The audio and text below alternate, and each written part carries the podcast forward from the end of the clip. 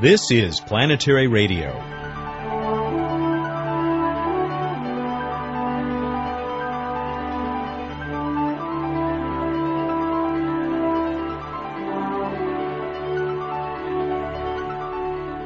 Welcome to an all new, all singing, all dancing Planetary Radio. I'm Matt Kaplan.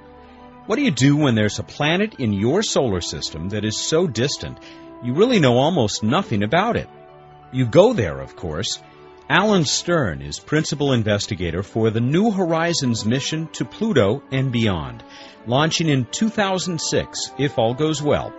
He'll be here to talk about this mammoth voyage and a few of the other projects that make him a very busy planetary astronomer. Bruce Betts is on the road doing microgravity research, sort of, and calling in with a new trivia question. First, though, Emily is talking about the weather, and it's looking stormy.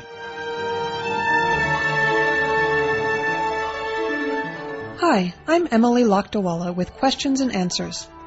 A listener asked, why are Jupiter's great red spot, Neptune's great dark spot, and their small subdued counterparts on Saturn all in the southern hemispheres of these planets? All of these huge cloud systems in the atmospheres of the giant outer planets appear to be storms, in which atmospheric gases are rising and expanding.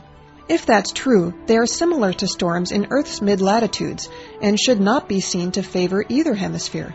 The question of why giant planet storms seem to be confined to the southern hemispheres has plagued planetary scientists, and we just don't know the answer. It may just be a coincidence, because while Jupiter's Great Red Spot has been observed for over 300 years, other storms in the atmospheres of Jupiter, Saturn, and Neptune don't appear to be as long lived. Stay tuned to Planetary Radio to find out more.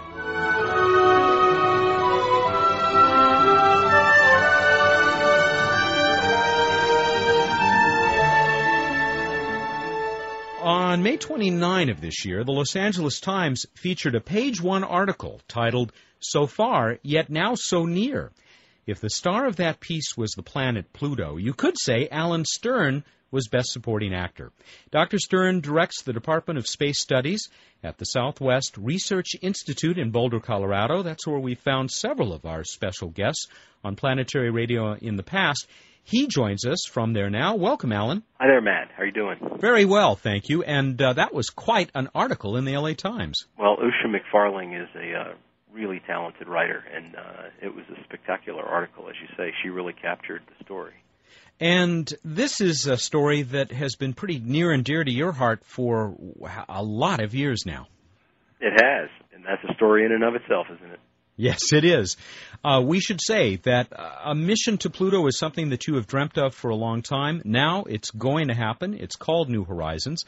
Of course, it's also a mission that the uh, Planetary Society had a role in uh, supporting, uh, helping to make that come about. But you uh, are going to play a very central role in this mission. Well, I'm the principal investigator. You know, NASA thinks of principal investigators as uh, as the Harry Truman of the the endeavor. You know, the buck stops here. and are you finding that to be the case? Uh, yeah, that's the way it works. You know, uh, whether it's at the, the level of uh, being a what we call a PI for principal investigator, at the instrument level where an instrument goes on a spacecraft, or you know, this is new for me doing an entire mission. It's very much the case that um, uh, when NASA wants to bring up a problem or resolve something, uh, they pick up the phone and find my number any time of the day or night. So they're going to keep you busy for a few years because uh, when will uh, New Horizons head for that little rock? Well, uh, departure is in January of 2006. And it's going to take how long to get that far? That depends upon which day in January we launch and what launch vehicle uh, we select. It could take as long as a dozen years, but much more likely um, it'll take us uh, eight and a half uh, or nine and a half years. And is that because you will be uh, taking the kind of trajectory that the wonderful Voyager spacecraft did before you, where you'll be slingshotting uh, around other planets, or are you taking a more direct route? Well, if we uh, launch in January of 06, uh, we will go direct to Jupiter and then off. It's one left turn and we're off to Pluto. um, if we launch after that, later in 06 in particular, uh, we have a launch window in February, or in 07, for example if uh, something were to keep us on the ground. Then that would be a direct shot because Jupiter's not in position any longer. Hmm. But I have to say, we're building a very small spacecraft and buying a very big launch vehicle, and so we're traveling quite a bit faster than Voyager. Huh. Yeah, your spacecraft is uh, what? Only about 900 pounds. Well, closer to a thousand with fuel. But uh, you know, when you put that on the biggest missile you can find, uh, the big, you know, one of the biggest types of missiles you can find, the end result is a very high launch speed. Consider this: uh, the Apollo spacecraft took three, three and a half days to reach the orbit of the moon. We're going to do it in a matter of hours. Uh, Galileo and Cassini took six years to get to Jupiter. Uh, we're going to do it in uh, 13, 14 months, depending upon uh, the, wow. details. That's amazing. So we're really, uh, you know, humming. I suppose that, in your opinion, the sooner the better. Oh, absolutely. There's enough delayed gratification in this mission. Tell us, with apologies to you and to our regular listeners who uh, know the answer to this question, why should we be so curious? Why should we be spending uh, still not a huge amount of money in planetary exploration terms, but but a few dollars to reach this rock, which uh, some people now question whether it's even a planet. Well, I think there there are sort of two ways, you know, to answer that question. I'll give you both. Um, one way is, you know, scientifically, the um, National Academy ranked this mission at the very top of the to-do list for this decade in terms of planetary exploration because we're going to a whole new realm of the solar system, visiting new types of objects and getting a brand new kind of window into the origin and birth of our solar system. And that that racks up to a pretty important suite of objectives. But you know, there's also just the uh, the human perspective. Uh, this is a mission of first-time exploration. It's been a long time since NASA's done anything like that. Uh, we've had very successful returns to Mars, to Jupiter, very shortly to Saturn we could go down that list. Um, but uh, putting a little bit of the excitement of the old days of uh, first-time exploration back, I think, has really got people jazzed, uh, ranging from planetary society members to the general public uh, to school kids, and it's got me excited. I, I very unfairly called it that little rock out there, when really even though we don't have a huge amount of data be, uh, on Pluto because it is so far away, there are already some very intriguing mysteries. Well, there are, and uh, you know, it is a little spit of a planet on the distant edge of the solar system. There's, there's no kidding ourselves about that. In fact, that's part of what makes it so interesting. I remember, uh, even before I was interested in astronomy, you know, I can remember in grade school being uh, taught that there are four rocky planets, sort of like the Earth in one way, small planets on the inside of the solar system, and four gas giants, and then this oddball bit of a planet covered in ice on a strange elliptical orbit called Pluto. And I can remember being a little kid and wondering who ordered that. You know, how did how did that get to be that way? Why, why is it so different? In fact, it turns out that Pluto's just the tip of an iceberg, the largest of one of well over hundred thousand Kuiper Belt objects. And so, when I was a kid growing up in the '60s, we we couldn't detect the Kuiper Belt objects, and Pluto looked like it was without context, but now we see pretty clearly that it fits in pretty naturally. There's kind of an asteroid belt beyond the giant planets of icy objects, uh, unlike the rocky asteroid belt between Mars and Jupiter. And Pluto's the king of the Kuiper Belt. So, in a way, is New Horizons as much a mission to the Kuiper Belt as it is to Pluto? Oh, absolutely. In fact, uh, NASA calls the mission the Pluto Kuiper Belt mission, PKB. Once we have waited those years, depending on when you launch, as you said, and we get out there, what kinds of instruments, what will New Horizons be able to tell us about this little planet and its neighbors? Well, we're going to make a very thorough study of the Pluto Charon system and then go on to Kuiper Belt objects. We're carrying uh, no less than eight cameras uh, with various resolutions and color capabilities. Uh, we have spectrometers to determine surface compos to actually map surface composition at every pixel on Pluto, on Charon, on KBOs. We have instruments to uh, study the atmospheres of these objects, their ionospheres, if they have them, by uh, remote sensing, meaning by the light that's coming from the atmosphere. And also, we have instruments that will actually sample the material that's escaping off the atmosphere to tell us more about that escape rate and also about uh, the composition of the material. And in addition to that, we're carrying gear that will allow us to measure the surface temperatures, not only the basic surface temperatures, but to map the surface temperatures across each world that we visit. Very exciting. Uh, it's going to be uh, difficult to wait, I think, uh, for a lot of us who will be anxious to see those pictures. Our guest is Dr. Alan Stern of the Southwest Research Institute, a central figure, as we said, in the New Horizons mission to Pluto. We're going to pause now for a quick break, and then we will be right back with Alan Stern here on Planetary Radio. This is Buzz Aldrin. When I walked on the moon, I knew it was just the beginning of humankind's great adventure in the solar system. That's why I'm a member of the Planetary Society, the world's largest space interest group. The Planetary Society is helping to explore Mars. We're tracking near Earth asteroids and comets. We sponsor the search for life on other worlds, and we're building the first ever solar sail. You can learn about these adventures and exciting new discoveries from space exploration in the Planetary Report. The Planetary Report is the Society's full color magazine. It's just one of many member benefits. You can learn more by calling 1 877 Planets. That's toll free 1 877 752 6387. And you can catch up on space exploration news and developments at our exciting and informative website, planetarySociety.org. The Planetary Society, exploring new worlds.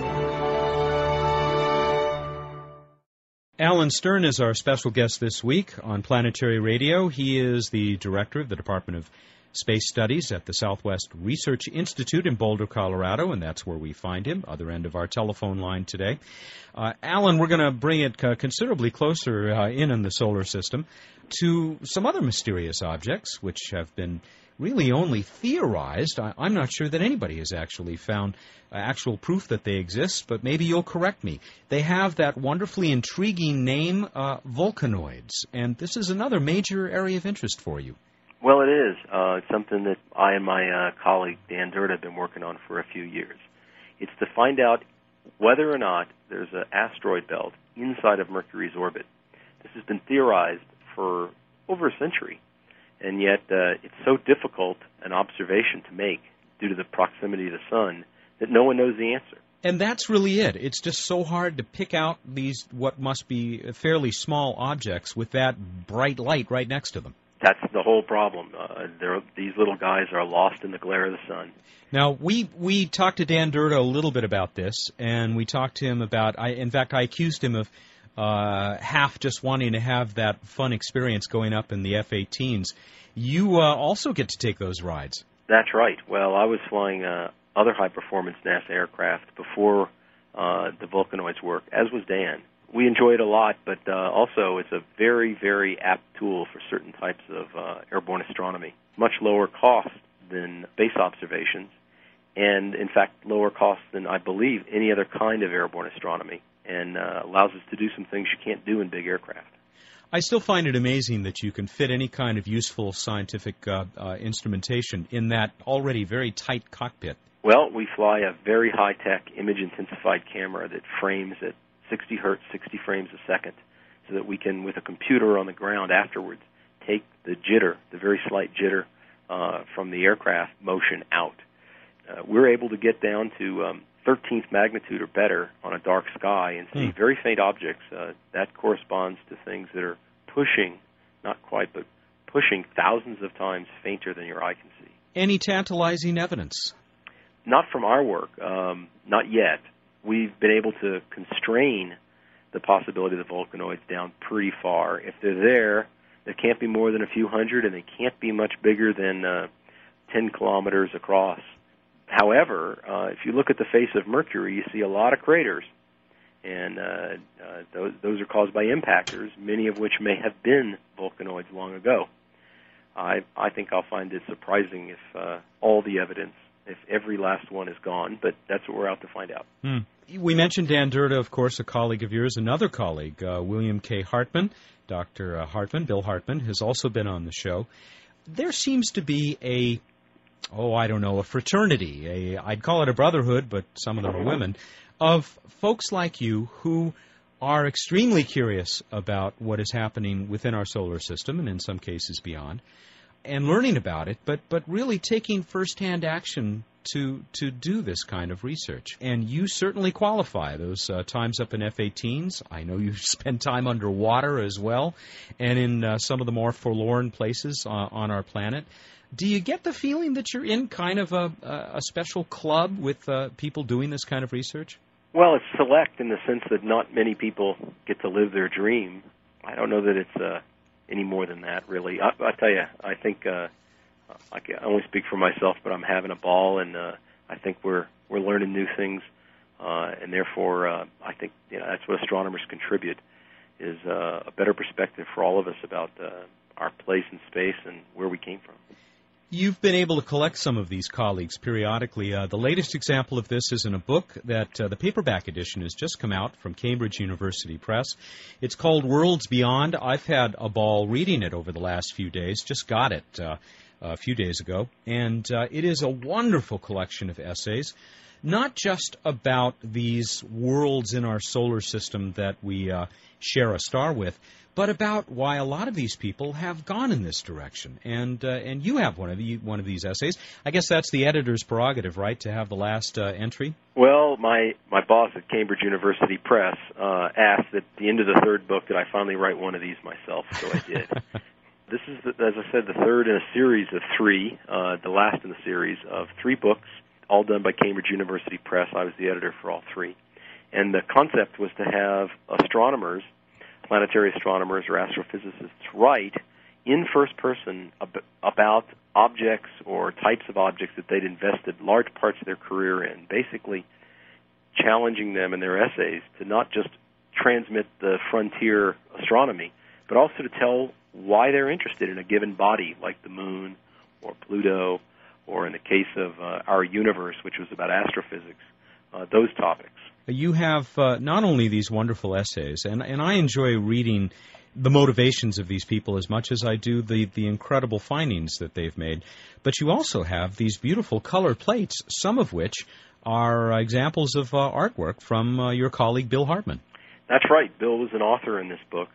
Uh, in the third book, we wanted to really go beyond what we'd done in the first two and, and pick some types of, of authors that weren't just strictly uh, astronomers, uh, research astronomers only, but had other interesting aspects to their careers. For example, uh, Jack Schmitt, who was aboard Apollo 17 and walked on the moon, uh, writes you, about the return to the moon. You can call him Jack. I have to call him Senator, I think. well, he is a former senator as well. And Bill Hartmann, who you mentioned, uh, who does, in addition to his research career as an artist, uh, writes about uh, planetary science with a paintbrush in hand. Uh, we asked Kelly Beatty, who's a very well known uh, planetary science reporter for Sky and Telescope, to write about covering planetary science. And then in addition, there are the normal sorts of articles from the other, like the other books, where folks write about their interest in a given body. Like in this book, we, we cover Mercury, we cover Pluto, we cover the asteroids. Uh, there's an article about roving on Mars by Matt Golombek of JPL there in LA, uh, who was in charge scientifically of the Pathfinder rover and rover mission back in 1997. Another uh, former guest on this program. You you have one uh, by uh, a, a, very young-looking uh, woman, Robin. Is it Canup? Robin Canup. That's right, and she's a very accomplished scientist. Uh, Robin is uh, just the new newly awarded Urey Prize winner of the Division of Planetary Sciences. She's an outstanding theorist who's really made great advances in understanding the origin of the Earth's moon, and that's what she writes about. And the book is available from Amazon? It is, and it's available uh, anywhere Cambridge University Press distributes. They have uh, book clubs, and of course, uh, uh, they have their own website, and they're in many, many bookstores. It is called Worlds Beyond. The the uh, subtitle is The Thrill of Planetary Exploration. It really communicates that thrill, and I think you do too, Alan. And uh, it has been a great pleasure talking with you. It's been a pleasure talking to you, Matt. And we will post the URL for the website at SWRI and the uh, Department of uh, Space Studies, if you don't mind. Yeah, go right ahead. That's great. Thank you very much, and I'm sure uh, we will want to check into you uh, as we get closer to the launch of New Horizons, and hopefully we'll still be uh, doing this thing uh, when you reach Pluto. I hope so. It's a lot of fun, and uh, I'll look forward to doing it again. Alan Stern has been our guest. He is the director of the Department of Space Studies at the Southwest Research Institute in Boulder, Colorado. We'll be back in just a moment.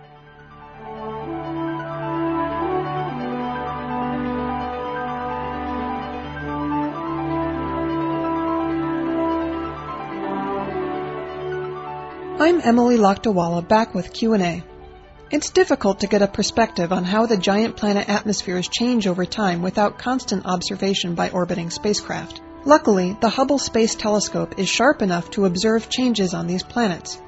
Hubble has confirmed that a storm observed by the Voyager spacecraft in the northern latitudes of Saturn's atmosphere has persisted for at least 15 years, and it has also been used to discover a new huge white storm blooming near Saturn's equator. Hubble was also used to observe Neptune, where it found that the great dark spot discovered by Voyager had disappeared by 1994, while new dark spots had appeared elsewhere in Neptune's atmosphere. Over time, Hubble has discovered that Neptune's southern hemisphere appears to be brightening, leading to the conclusion that Neptune, like Earth, may experience seasonal change.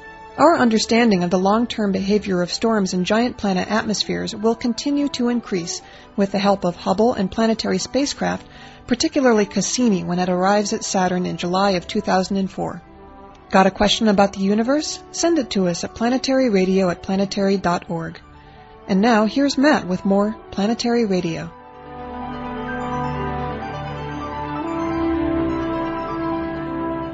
Time again for What's Up with Dr. Bruce Betts. And uh, Bruce, you're on the road again doing uh, research? Uh, I am indeed. I'm in uh, California's Bay Area uh, doing microgravity research. Okay, now now tell the truth. You've been bouncing, haven't you? All right, I was playing in a bounce house, but still, that's kind of the same. playing and trying to keep your your child from being bounced on. I was going to say my my boys were there. it isn't as bad as it sounds. well, it's microgravity research. I th- I think it's legit. Uh, what do you have for us this week? Uh, well, what's up, Mars? Mars and Mars. Look for Mars. Good stuff. Ignore the rest of them. They're too hard to see. Go looking for Mars. It rises about three hours after sunset in uh, in the east southeast, and will be up the rest of the night. And extremely bright, brighter than anything else out there. Red orange, getting brighter as each week goes along through uh, the end of August. And on the evening of the 16th, all the way through the following morning, you can watch the moon uh, close in on Mars. And in fact, for our listeners in southern Florida, you can actually see uh, the, the moon will actually occult Mars and go in front of Mars. Hmm. Uh, also true from, from a few other locales. If you have any trouble finding the moon or Mars, look at them together the night of the 16th. Excellent. Okay, let's move on. This week in space history, quite historic. June, July 20th, 1969, Apollo 11 astronaut Neil Armstrong steps onto the surface of the moon, becoming the first human to ever walk on another world. July 20th, 1976, the U.S. Viking 1 lander landed on Mars, becoming the first successful Mars lander. I think two of the great greatest days in all of human history. True, true, true. Speaking of great, random space fact.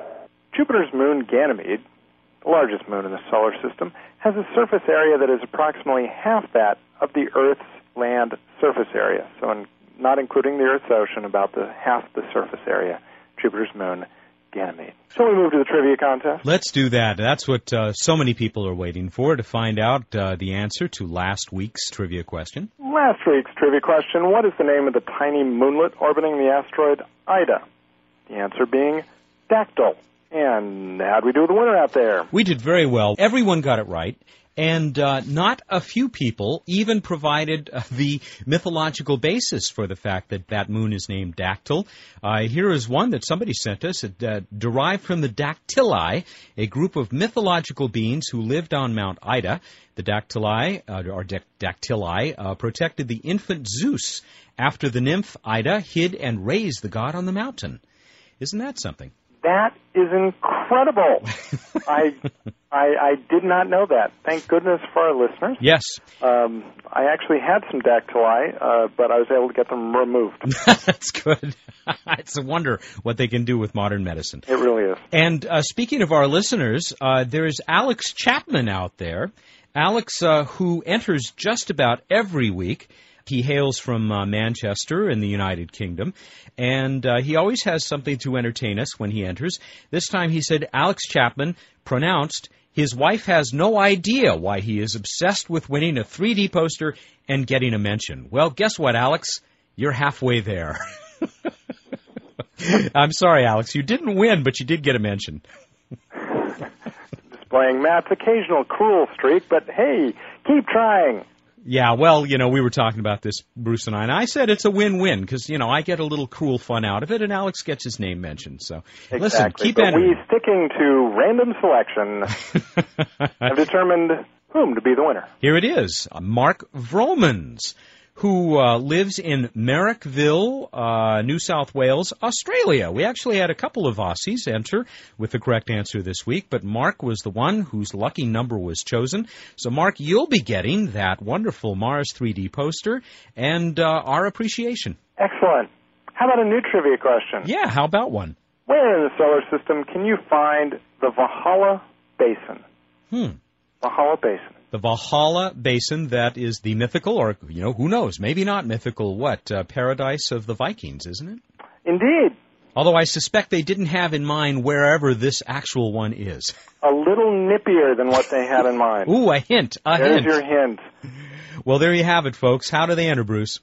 Go to planetary.org, follow the links for Planetary Radio, and it will tell you how to enter. Do you want to mention one other thing before we're done, which is after uh, after quite a number of tries and many days, weeks of waiting, the Mars Exploration Rover B mission did launch on July 7th with Sandy Moondust, Astrobot, on board. To read more about the launch and the adventures of Sandy Moondust and Biff Starling, Astrobots in Space, keep listening to Planetary Radio, and you can also go to redrovergoestomars.org slash astrobots. And anybody who might be wondering why we don't have Sandy on this week, well, she's kind of busy up there. You know, got to get everything locked down and reconfigured for the uh, long, although not as long as usual, trip to Mars. But uh, I'm sure we'll have her on soon, right, Bruce? Uh, very soon. She's also still very busy answering uh, Biff's questions. Mm, yeah, I think he probably has a lot. Yeah, although most of them are about video games, which frustrates her. Well, I- we'll get back to that later. I bet we'll hear from Biff too. Oh yeah, That's it. Uh, I guess we'll have you back uh, back at home next week. We will doing it live in the studio, sort of. Uh, look up in the night sky and think about what your form of paradise would be like. Thank you and good night.